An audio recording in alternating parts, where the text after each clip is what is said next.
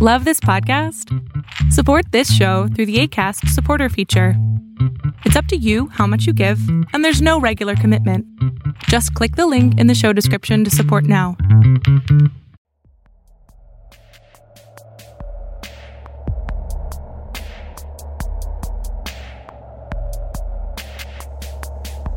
Hello, and welcome to the Outsider Art Podcast, Episode 10 Madge Gill.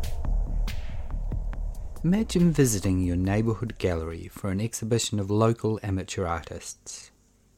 You'd expect the standard watercolour landscapes, some well rendered charcoal portraits perhaps, maybe a few jarringly colourblind abstracts. What you likely wouldn't expect would be what those entering the Whitechapel Gallery in 1932 found themselves staring at at the East End Academy exhibition. An 18 foot long piece entitled Reincarnation, described by Roger Cardinal as, quote, a calico roll densely worked in coloured inks.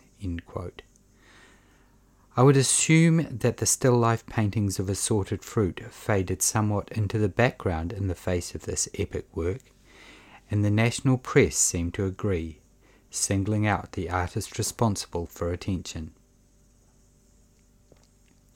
Madge Gill would work on these massive pieces in the kitchen of her terraced house in Plashet Grove in the East End of London.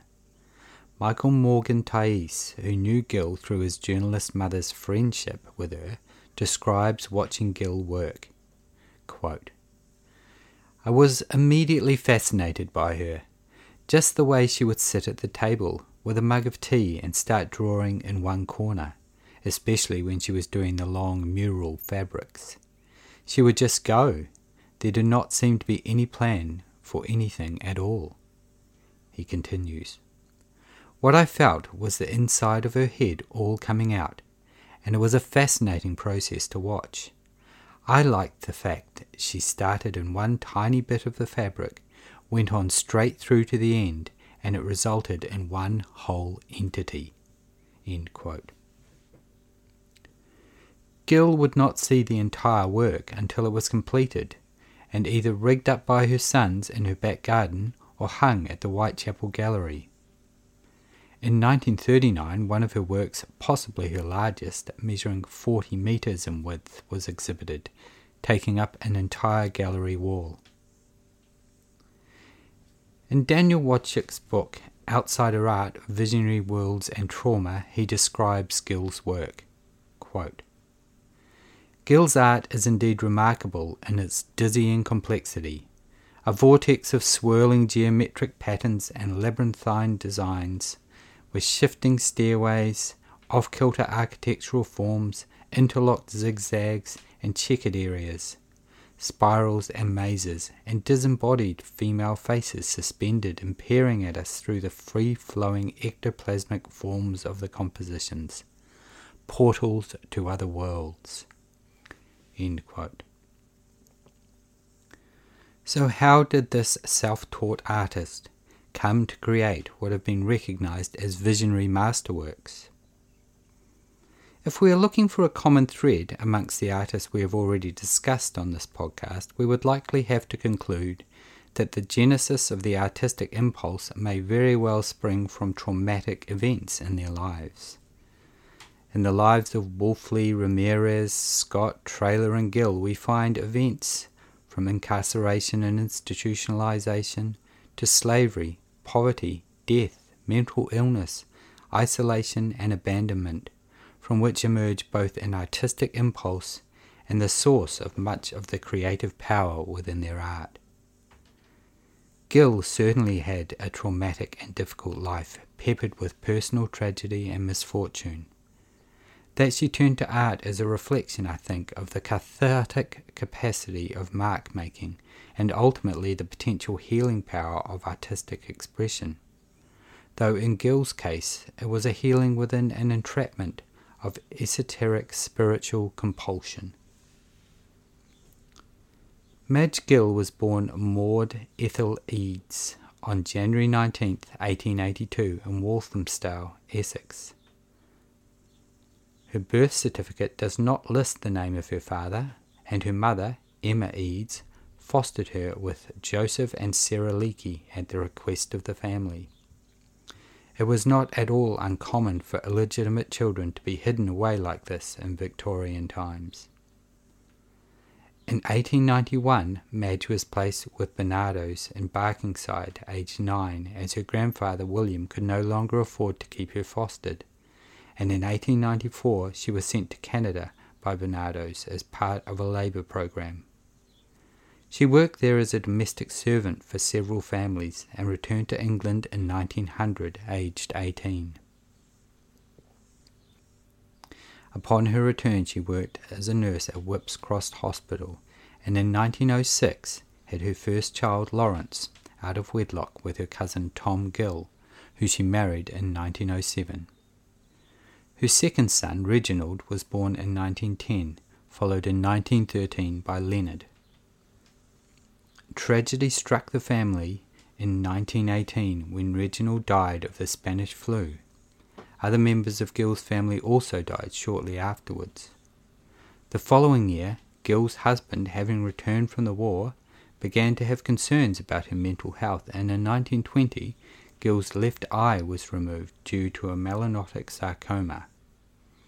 It was also in this year that Gill had an epiphany while singing, and having gone outside with her sons, saw a vision in the sky of Christ on a cross surrounded by angels.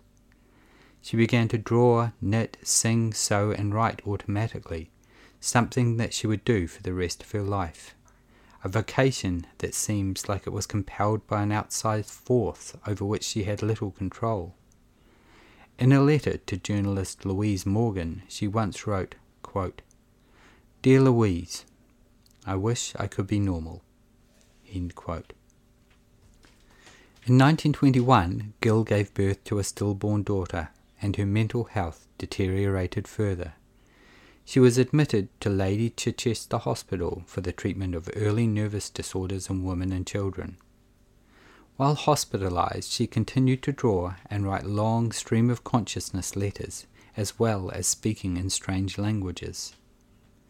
Gill was only hospitalized for a few months and upon being discharged moved in with her family with relatives Bert and Kate Gill, who were both part of the burgeoning spiritualist movement that had begun in 1848 in New York and spread across Europe since that time.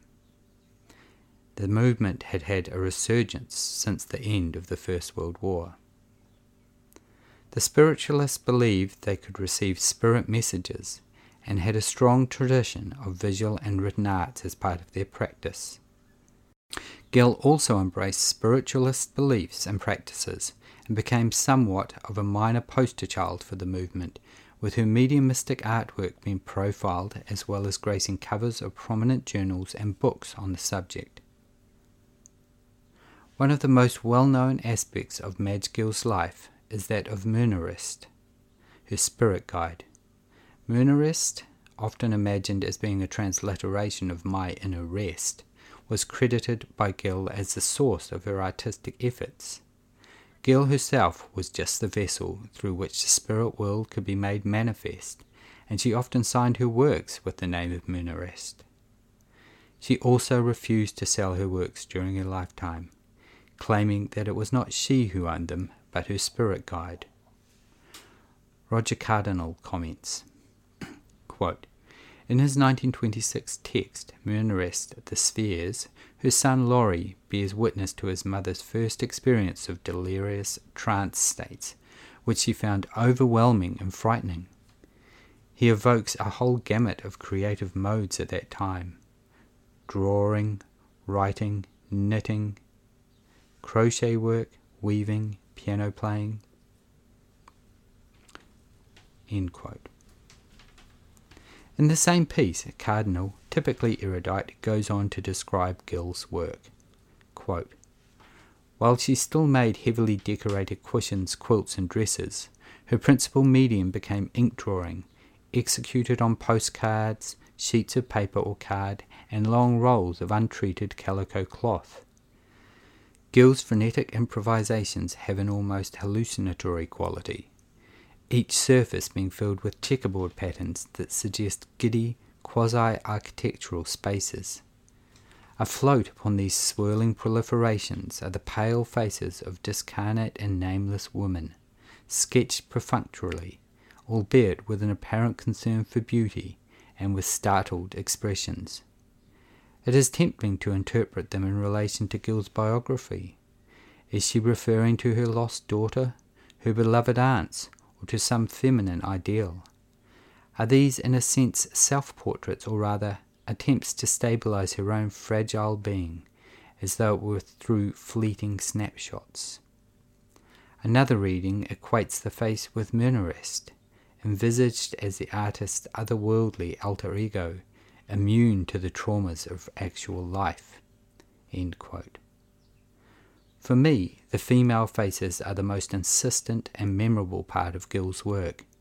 There is a haunting ethereal aspect to them they are sparse and clean, with just the barest of necessary features eyes, nose, mouth on the white space of the face, but surrounded by the complex, intricate line work of hair, headwear, and clothing, as well as densely detailed abstracted forms. And hence they stand out. Your eyes are drawn to them amidst the visual noise of the rest of the image, and they hold a sort of majestic power. Which brings me to a point I should have perhaps made earlier on in this podcast series. I've been assuming as I've done these podcasts that you are all familiar with the work of each artist before you start listening to the podcast. Not necessarily intimately familiar in terms of knowing which untitled work from March 1932 I'm referring to in passing, but familiar enough to have some images in your mind's eye as you listen. I realize now that this is rather presumptuous of me and almost a bit rude, so I apologize for that. My aim for the podcast, as I've mentioned before, is to initiate further interest in and exploration of each artist following my brief episodes.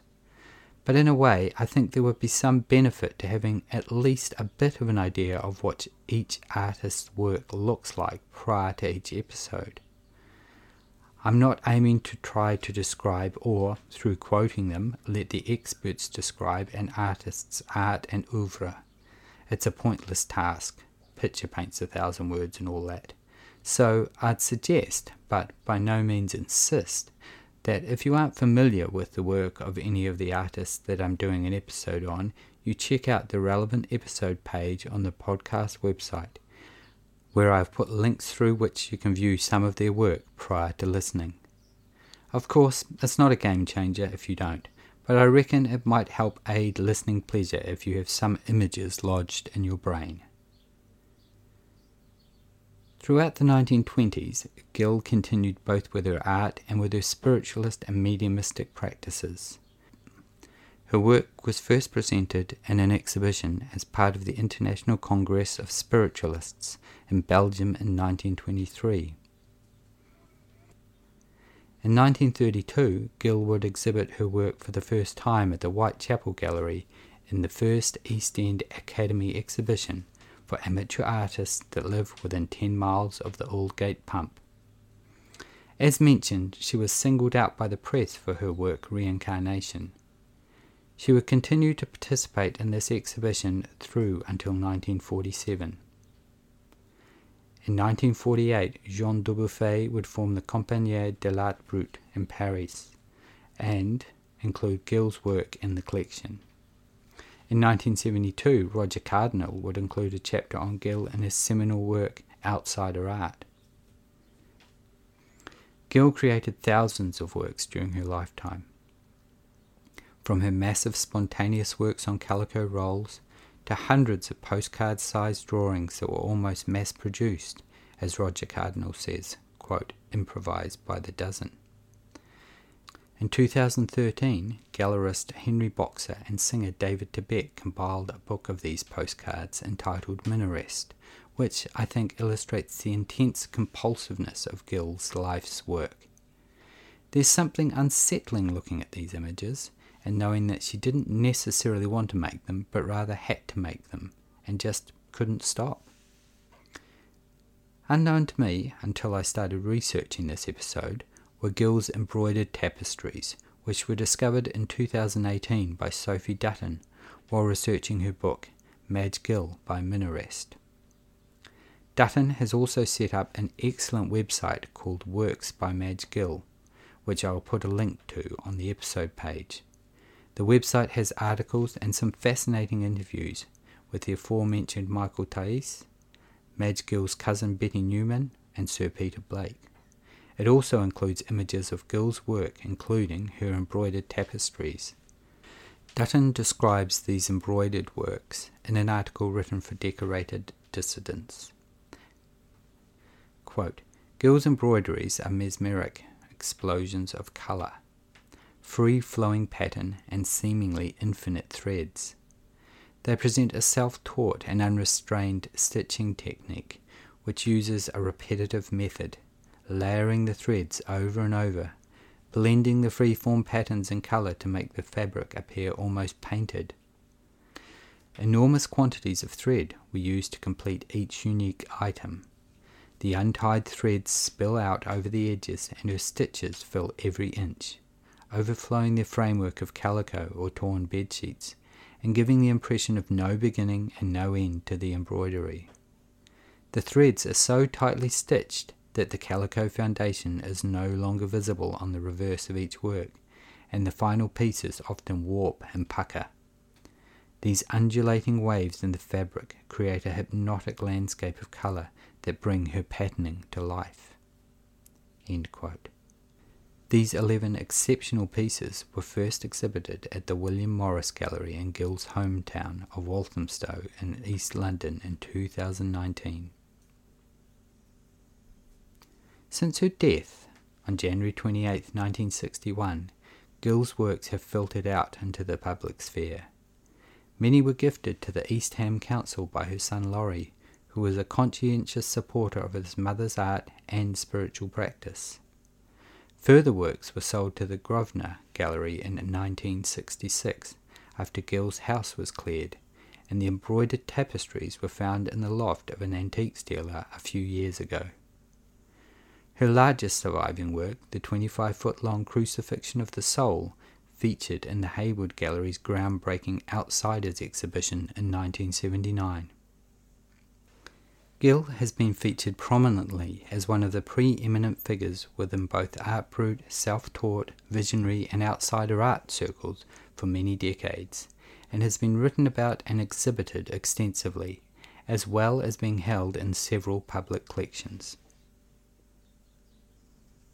There is something unique and fascinating about the work of the self taught visionary Madge Gill the nameless women that feature in almost all of her drawn and painted works provide a haunting gaze, challenging the viewer to both look more closely, but so intensely do they stare that it's hard not to look away. They are the eyes to the soul of an unseen force that unrelentingly drove the hand of an artist for over 40 years. As always, I'll provide a reading list and links on the show's episode page. As I mentioned, the Works by Madge Gill website is an excellent resource, as is the madgegill.com website. There's also a YouTube link to the Orleans House Gallery Madge Gill discussion from 2013. I hope you've enjoyed this episode, and I apologise for it taking so long to get to you. It's been school holidays over here in New Zealand, and there's been regular beach visits to attend to please consider giving the show a rating or a review and follow and share the Outsider Art podcast if you can. As I mentioned in the last episode, the podcast has a severely undersubscribed Facebook page, which is still severely undersubscribed, and also an Instagram page, which is doing slightly better. Any love shown to these pages will be rewarded with my deepest gratitude. Links are at shows.acast.com slash outsider art podcast. For episode 11, I'm thinking of venturing into the outdoors and looking at one of the most visited attractions in India. That's right, it's Nek Chand's rock garden in Chandigarh, which, because I was a young fool, I didn't visit when I was in India 20 or so years ago. So join me next time on the Outsider Art podcast for a journey to a fascinating visionary environment. and thanks so much for listening.